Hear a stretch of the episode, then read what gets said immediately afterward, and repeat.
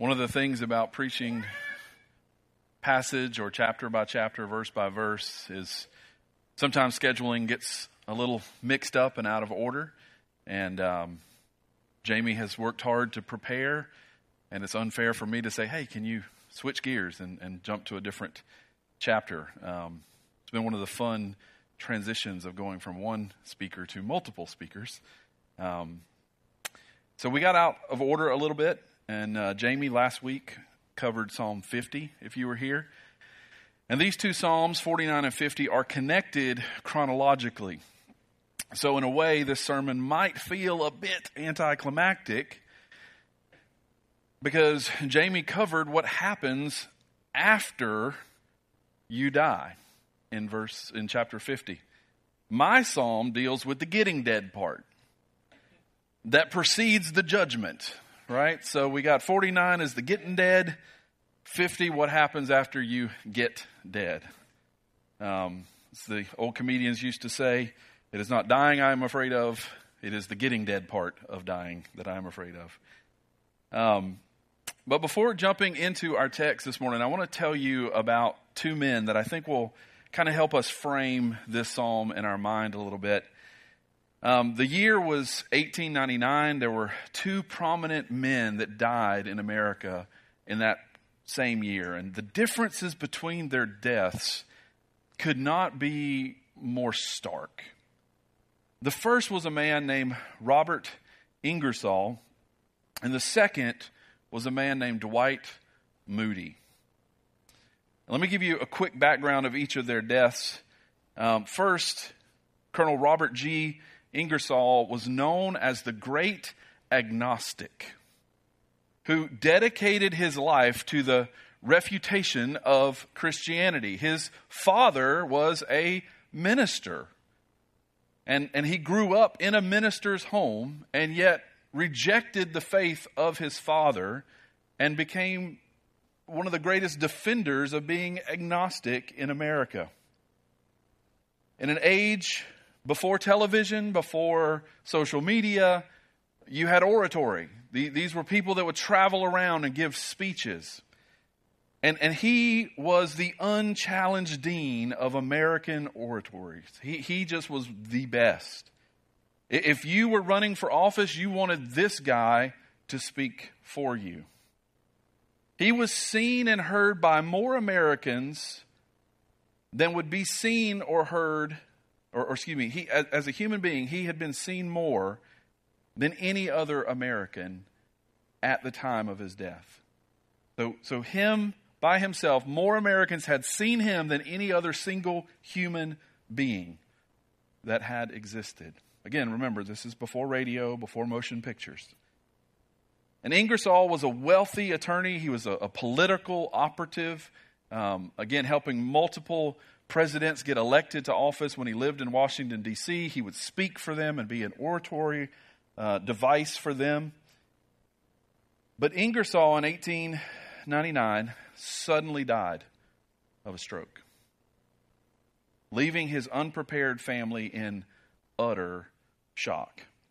News of his death filled newspapers across the nation and across the world.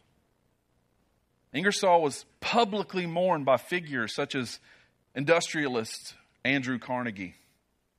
The suffrage campaigner Elizabeth Stanton wrote this about him, declaring that no death outside of my own family could fill me with such sadness. What a glorious life of self sacrifice and faithfulness to principle, to, to the principle, his, the principle, man, she said this weird, to principle has been trying to banish religious superstition from the souls of multitudes of men and women. So grief stricken was his wife that she would not allow the body to be taken from the home. It was not until it became a threat to the family's health that it was finally removed. And then his remains were cremated, and his funeral service was such a scene of dismay and despair that even the newspapers of the day commented on it. Death came to this man, and there was no hope, only a hopeless tragedy.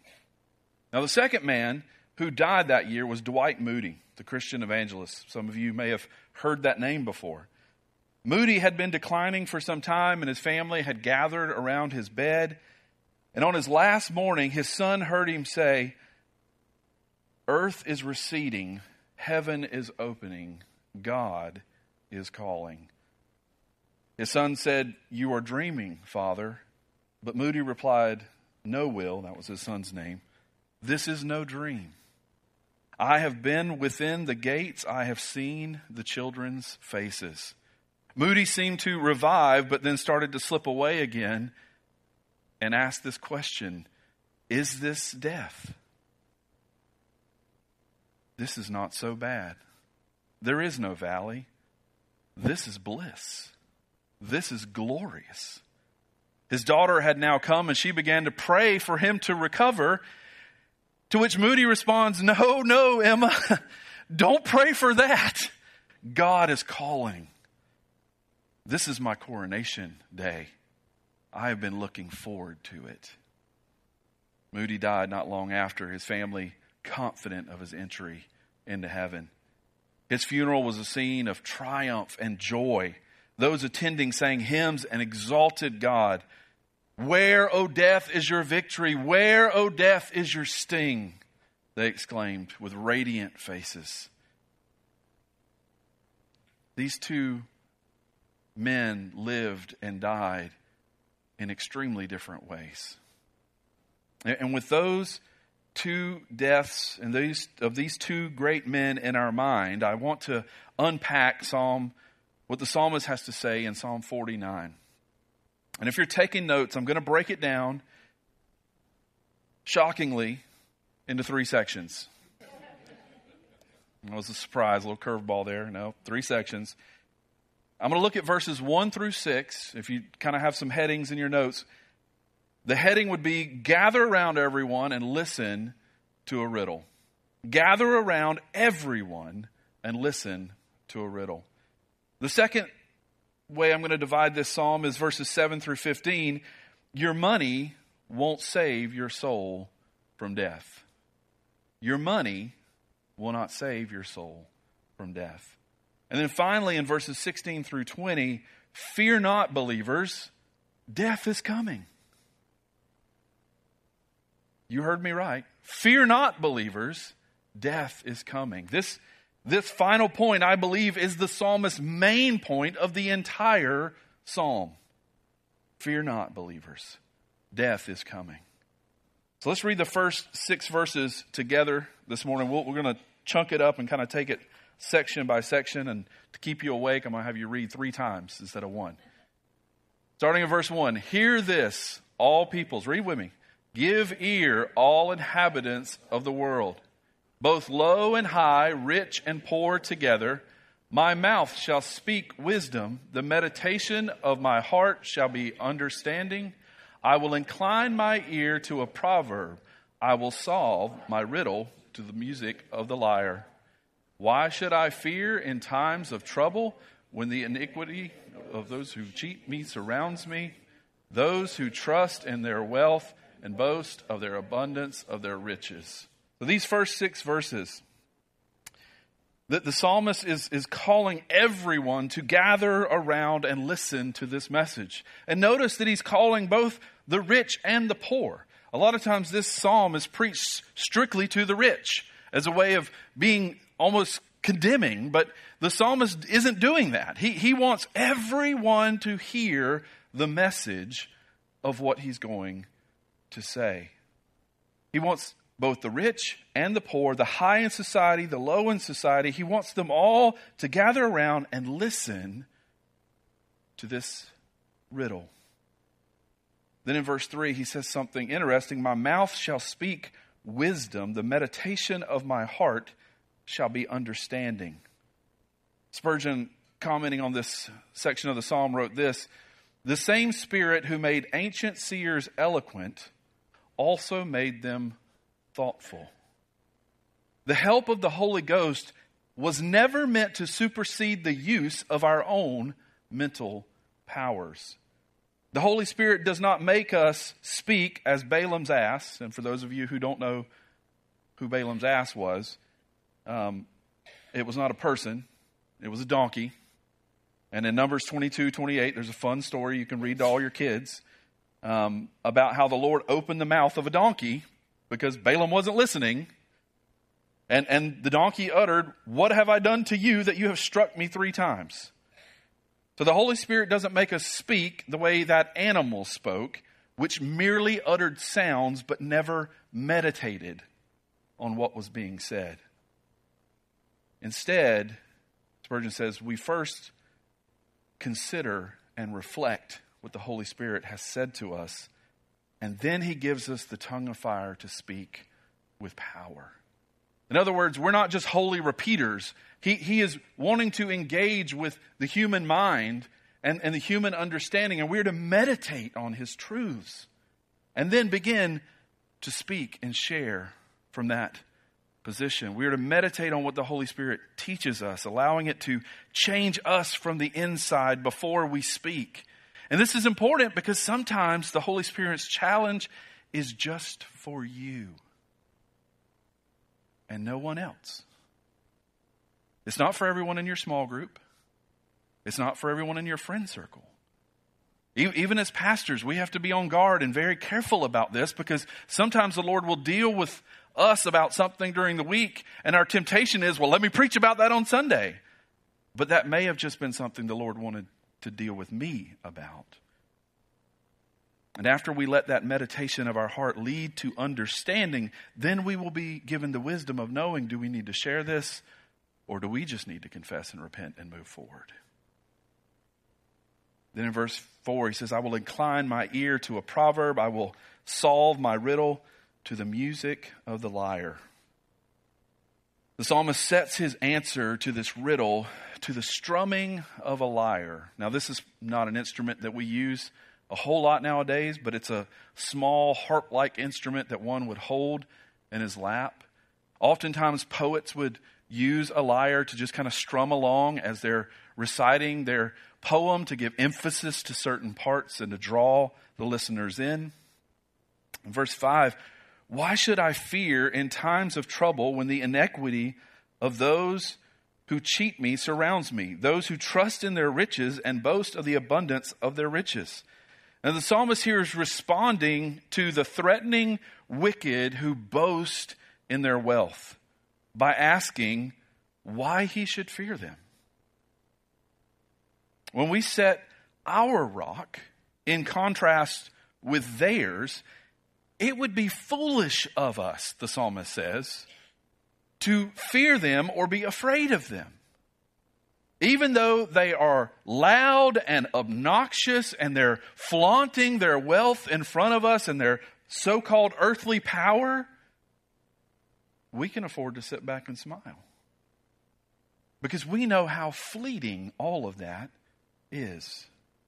And the psalmist emphasizes that wealth, which the, the wicked are trusting in, it can't redeem their souls, as we'll see in verses 7 through 15. Let's, let's read that together. Truly, no man can ransom another or give to God the price of his life. For the ransom of their life is costly and can never suffice. That he should live on forever and never see the pit? For he, uh, even though the wise do, fool and the stupid alike must perish and leave their wealth to others. Their graves are their homes forever, their dwelling places to all generations, though they called lands by their own names. Man in his pomp will not remain. He is like the beasts that perish. This is the path of those who have foolish confidence, yet after them people approve of their boasts. Selah. Like sheep, they are appointed to Sheol. Death shall be their shepherd, and the upright shall rule over them in the morning. Their form shall be consumed in Sheol with no place to dwell. But God will ransom my soul from the power of Sheol, for he will receive me, Selah. So, in the first section, the psalmist is calling everyone to listen to his message, to unpack this riddle for them, this parable. And in this second section, he is explaining to them and, and kind of answering that question that he sets up in verses 5 and 6 that your money can't save your soul from death. He asserts in, in verses 7 through, 7 through 9 that no man can redeem another. That the ransom price to be paid to God in verse 7 it's such a, a high price, it, it, can never be paid by a brother for a man. There, there's just no amount of money in the world that would ever suffice. This ransom to God that is demanded in verse 7, it, it cannot be paid. And verse 8 explains why. The price is too high.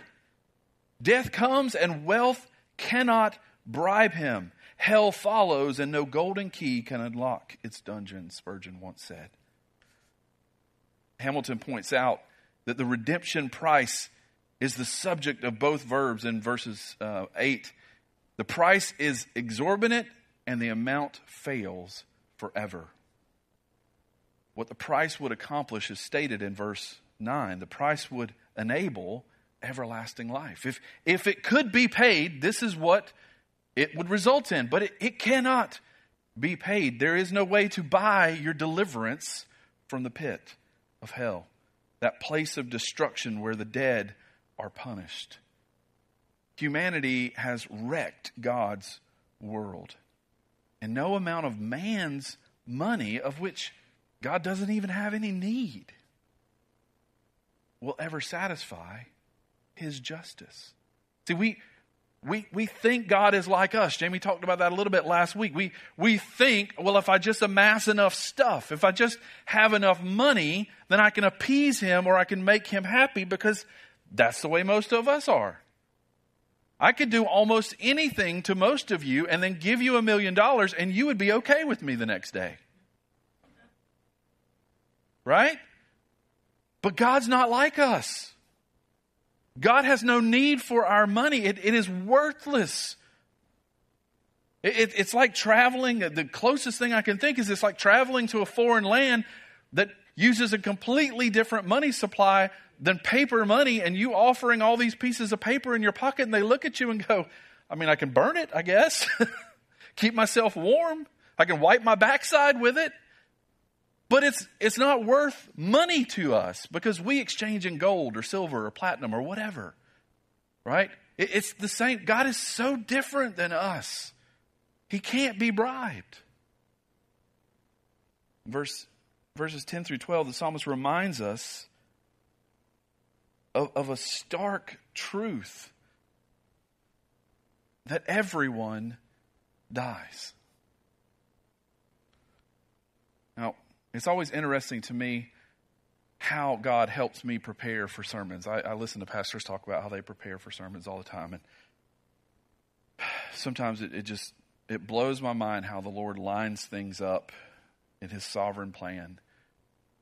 Th- this week, um, I got a phone call from Brian asking me, "Hey, I promised I would go pray for a person who's dying in hospice." With their family, but the family's running late.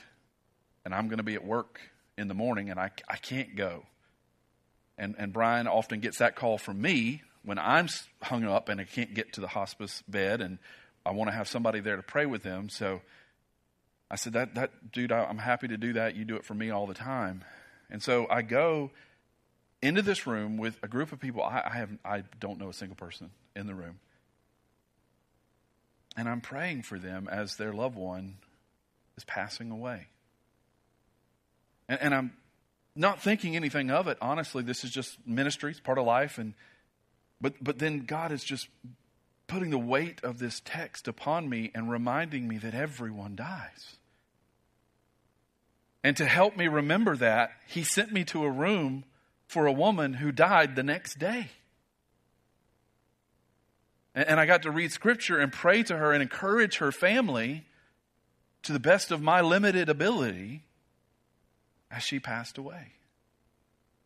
And then as I was driving home Friday, I, I passed a vehicle accident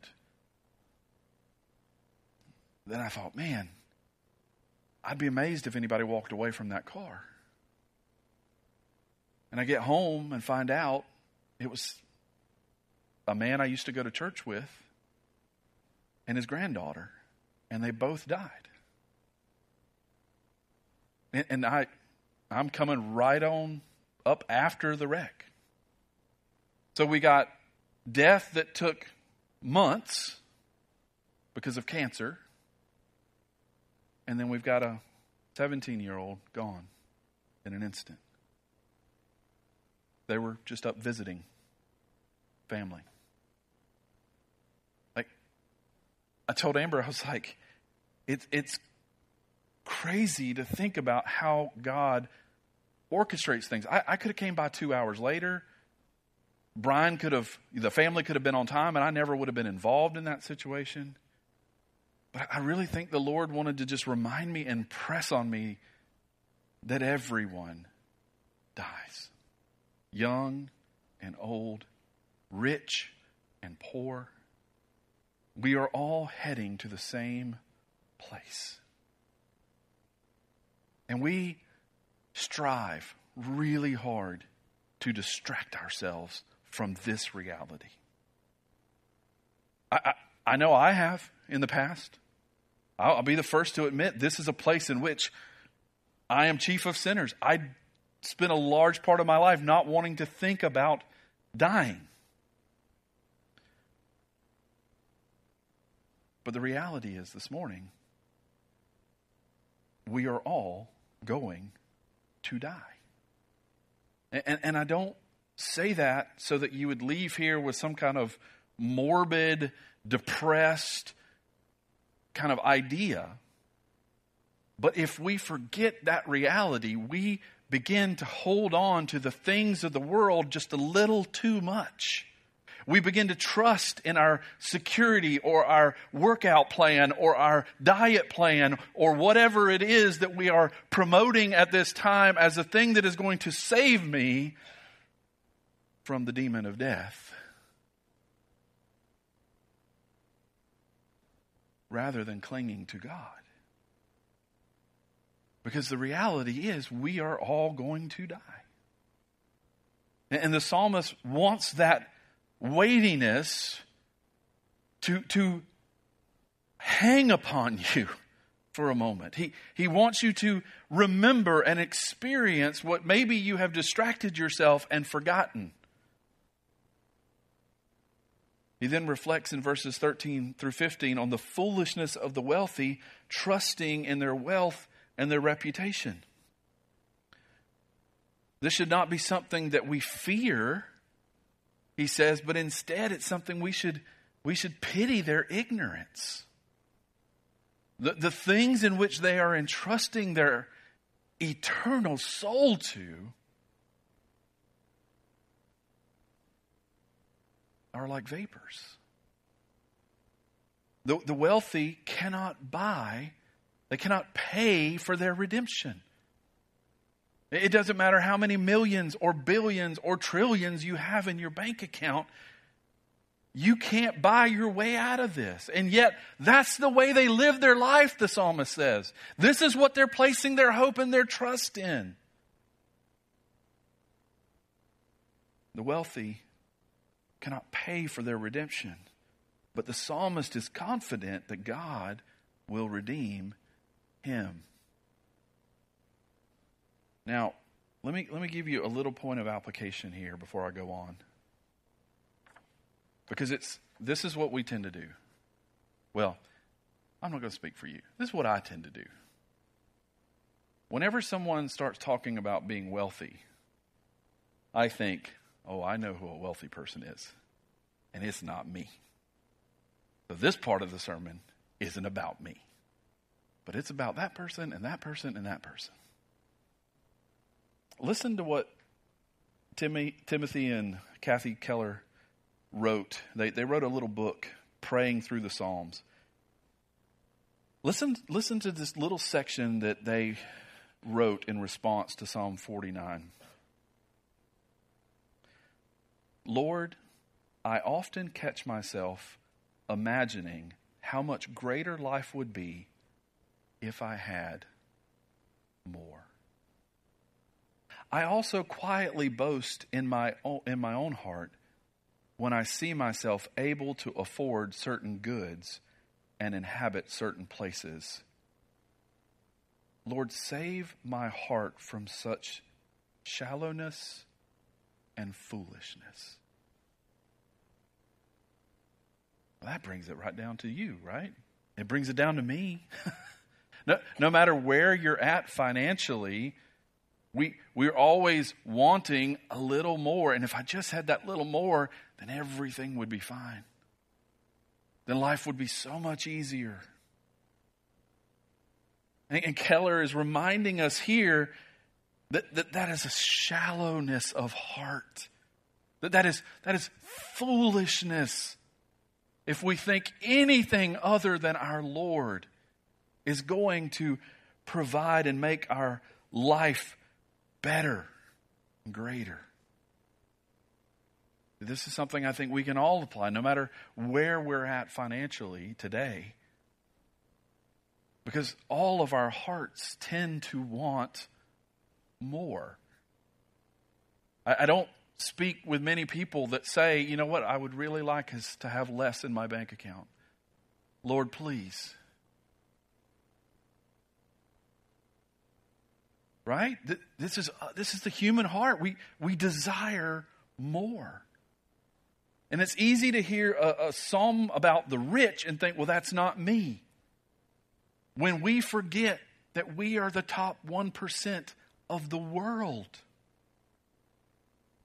One of the reasons why I love taking people to Guatemala is so that they see and understand just how much they have and then complain about that millions of people live without.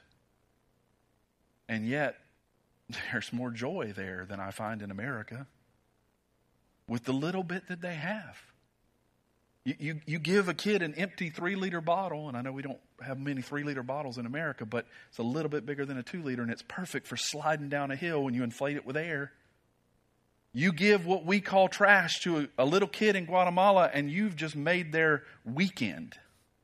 And they'll take turns sharing this three liter bottle sliding down.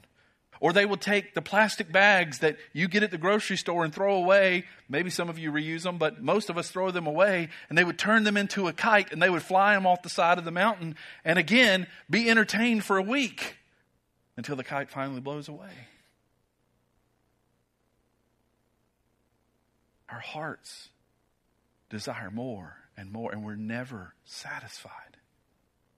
And it's easy for us to subtly start to put our hopes and our dreams into having more. And the psalmist is reminding us that we need to watch and, and guard our hearts against that kind of shallowness and foolishness.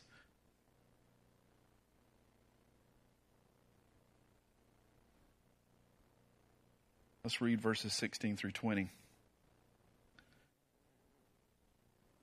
Be not afraid when a man becomes rich, when the glory of his house increases.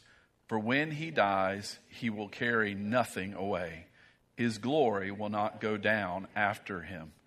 For though while he lives, he counts himself blessed, and though you get praise when you do well for yourself, his soul will go to the generation of his fathers who will never again see light. Man in his pomp yet without understanding is like a beast that perish. This last section I've entitled Fear Not Believers, Death is Coming. The psalmist urges his audience not to fear. Again in verse 16 and 17. As, as believers, we should not care if the godless prosper. We have no right to question God in his divine justice. Because temporary prosperity is a small matter for us to waste our time on as believers. And yet, so many of us get hung up on this. Our, our hearts get bitter because we see what we think is, is being unfair because this person is getting more financially or reputationally, even though they, they are constantly being sinful. The, the way in which they go about getting their, their, their, their money is wickedness. And, and it's easy for us to fall into this, this system and this idea of like, oh, man, I, God, this is unfair. I'm working hard. Why can't you bless me a little bit? Why can't you give me a little bit of that money? As I was researching and preparing and looking for examples, uh, I, I, stumbled across this man who was arrested in Florida last week. Not a shock, Florida man gets arrested, right? But but but this guy had a, had done a seven million dollar Ponzi scheme out in like Colorado or Montana. He was arrested, and while in federal custody, he conned another seven hundred thousand dollars out of people, and then escaped prison. He's been living in Florida in a $1.5 million house going to charity balls, not hiding, not, you know, living in a hole somewhere. Like he's out enjoying the high life for the last like seven or eight years. The marshals have been looking for him. And, and he's out at a charity ball, and somebody's like, they took a picture, and he's on the front page of the newspaper in this bright suit, and everybody's like, or one person was like, man, that guy looks familiar. And Tip goes in, and as he's moving back in the U-Haul into this $1.5 million house, the marshals show up and say, Hey, we finally found you. Right? It, it's easy for us to go, why did this guy get to live this extravagant lifestyle, stealing other people's money for so long without any consequences? And you know what? He's still not in a cell, so who knows what's going to happen? He's a slippery one. And it's easy for us to go, oh, that's not fair. It's easy for us in our hearts to get caught up in what we don't have and what we see other people having. When we see other people prospering. And the psalmist is like, hey, that's all temporary. It's, it's as fleeting as your life is. And if that's all they ever have in light of eternity, who cares? As Spurgeon said, let the dogs have their bones and the pigs their slop when the glory of the house is increased. Even when the sinner is held up in great esteem by the world, like Robert Ingersoll, remember, all things will be made right in God's time. He then closes in verses 18 through 20 with a reflection on the finality of death and the futility of all that ends when life is over. And we see in the New Testament a, a teaching of Jesus that seems to mirror what the Holy Spirit is writing through the psalmist here in Psalm 49. Listen to this parable from Luke chapter 12, starting in verse 13. We read this Someone in the crowd said to him, Teacher, tell my brother to divide the inheritance with me. But he said to him, Man, who made me a judge or arbiter over you? And he said to them, Take care and be on your guard against all covetousness. For one's life does not consist in the abundance of his possessions. And he told them a parable, saying, The land of a rich man produced plentifully.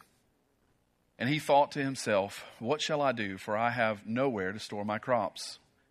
And he said, I will do this I will tear down my barns and build larger ones and there I will store all my grain and my goods. And I will say to my soul, Soul, you have ample goods laid up for many years. Relax, eat, drink, be merry. But God said to him, Fool, this night your soul is required of you. And the things you have prepared, whose will, whose will they be? So is the one who lays up treasure for himself and is not rich toward God.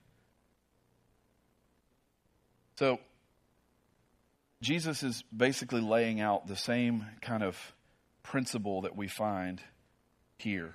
H- how many times have you guys seen people who have amassed great wealth only to have their families fight over it and squander it most of the time?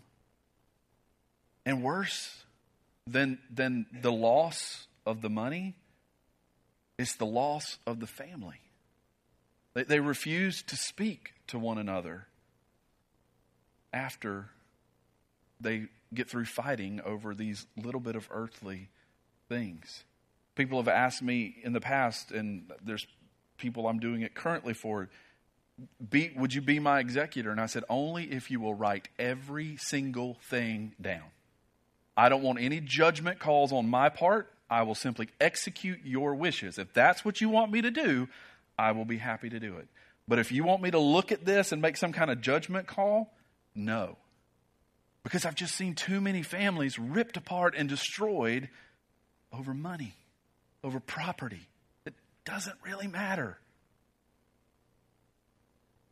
Perhaps you've heard the old story about the husband that made his wife swear to him that if he died first, that she would bury him with all of his money, all of his earthly possessions. And she assured him, Yes, honey, I, I will do that for you. I, I, I promise you I will do that. And then the husband died. And as they're doing the funeral, they get out of the church and they're out to the graveside. And, and they're standing there, and she leans over to the funeral director and she asks the funeral director, Would you, would you do me a favor? Would you, would you open the casket one last? Let me see my husband one last time. And she leans over her husband and she slips an envelope into his suit, his inner suit pocket. And she's weeping. And then she asks the funeral director to close the coffin. And they bury her husband. And her children are back there watching as she did this. And later they ask, What, what did you put in father's pocket? And she told them she was simply following her husband's wishes. She had made him a promise. And so she placed a check into the coffin for his entire net worth.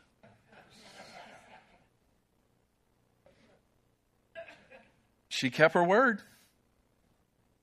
But she also knew where he was going, there was never going to be anybody cashing that check. And it would do us good to remember that this morning, that we cannot take it with us when we go.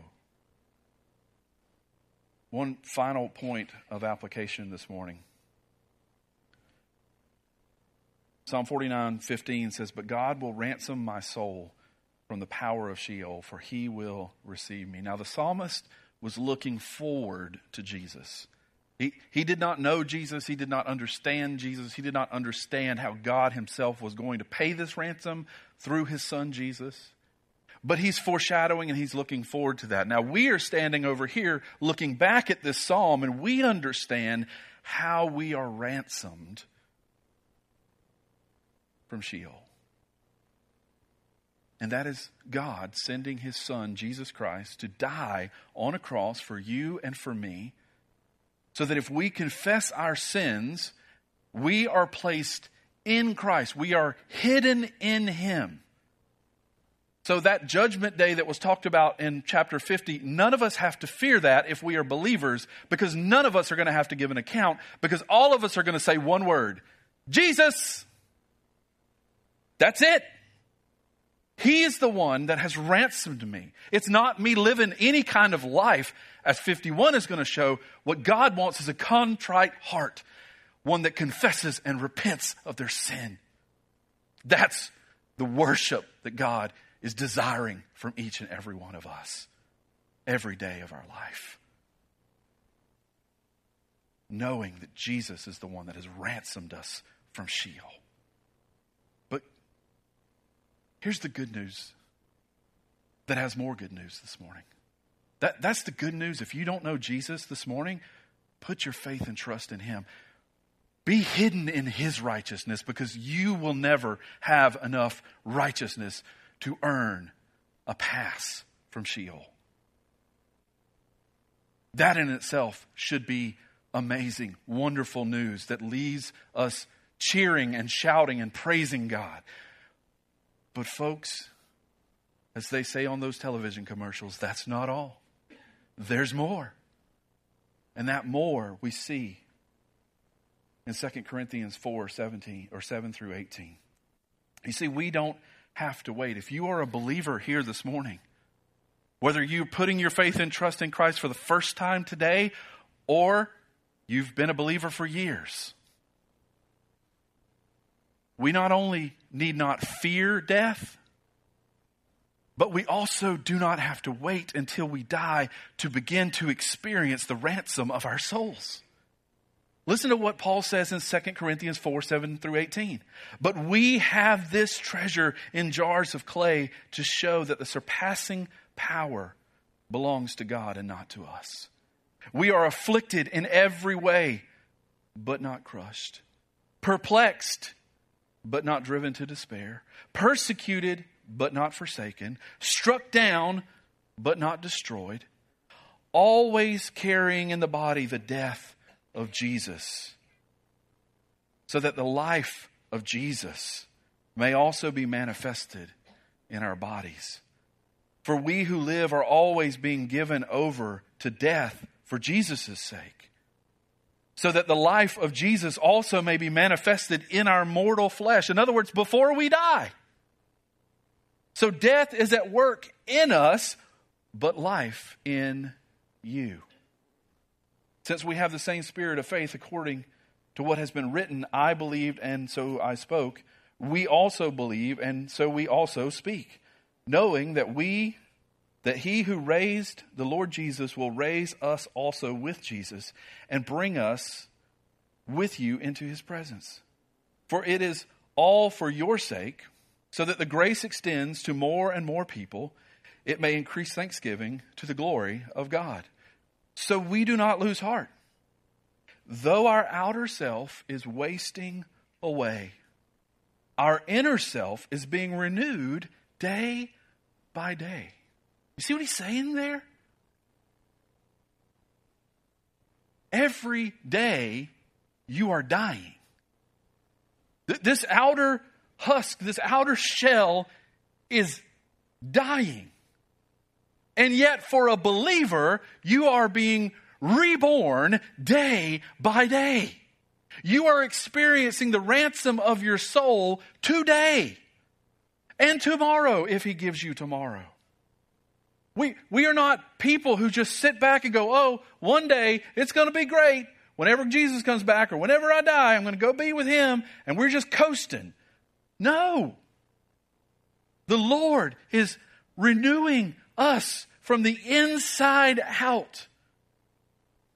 This is this should bring you so much comfort if you're here this morning and you're suffering in chronic pain. Because every morning you wake up knowing, I'm going to hurt. I would encourage you, Memorize this verse. Though the outer self is wasting away, our inner self is being renewed day by day. This, this gives me so much confidence to walk into a hospice room of a believer and to be able to declare this truth to them and to the family who's watching the outer self literally waste away but to be able to encourage them with the truth of God's word that the day by day by day they are being renewed. Verse 17 For this light momentary affliction is preparing us for an eternal weight of glory beyond all comparison. As we look not to the things that are seen, but to the things that are unseen. For the things that are seen are transient your money, your wealth, your reputation, all that stuff he's talking about in Psalm 49 that the foolish put their hope in. That's all transient, it's all passing away. But the things that are unseen are eternal. Good news, believers death is coming.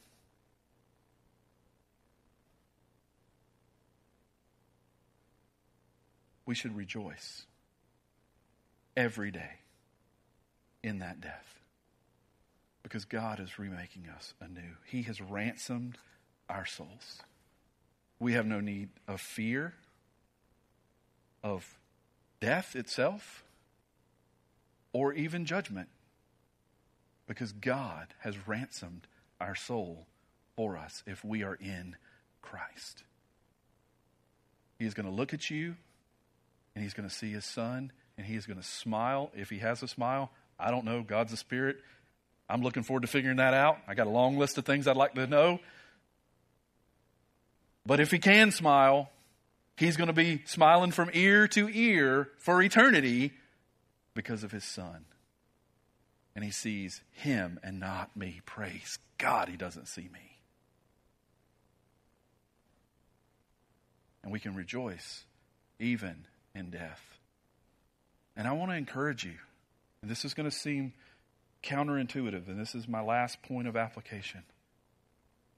But consider now how you can make your death an act of worship. I think about the way Moody died. People still talk, I'm talking about it. All these years later, because he made it an act of worship.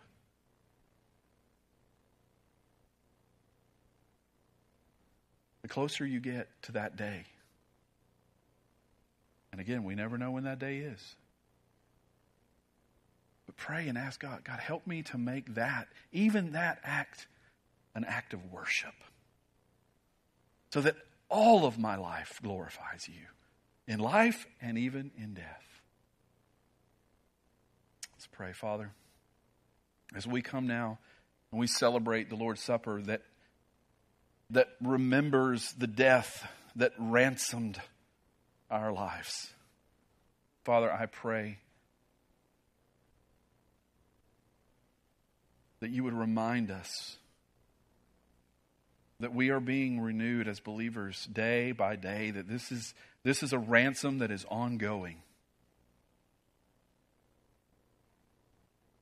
And Father, that would lead us to come to this table in celebration of who you are, of your faithfulness, your, your steadfast love toward us. If we simply confess and repent of our sins and trust in you and not in ourselves.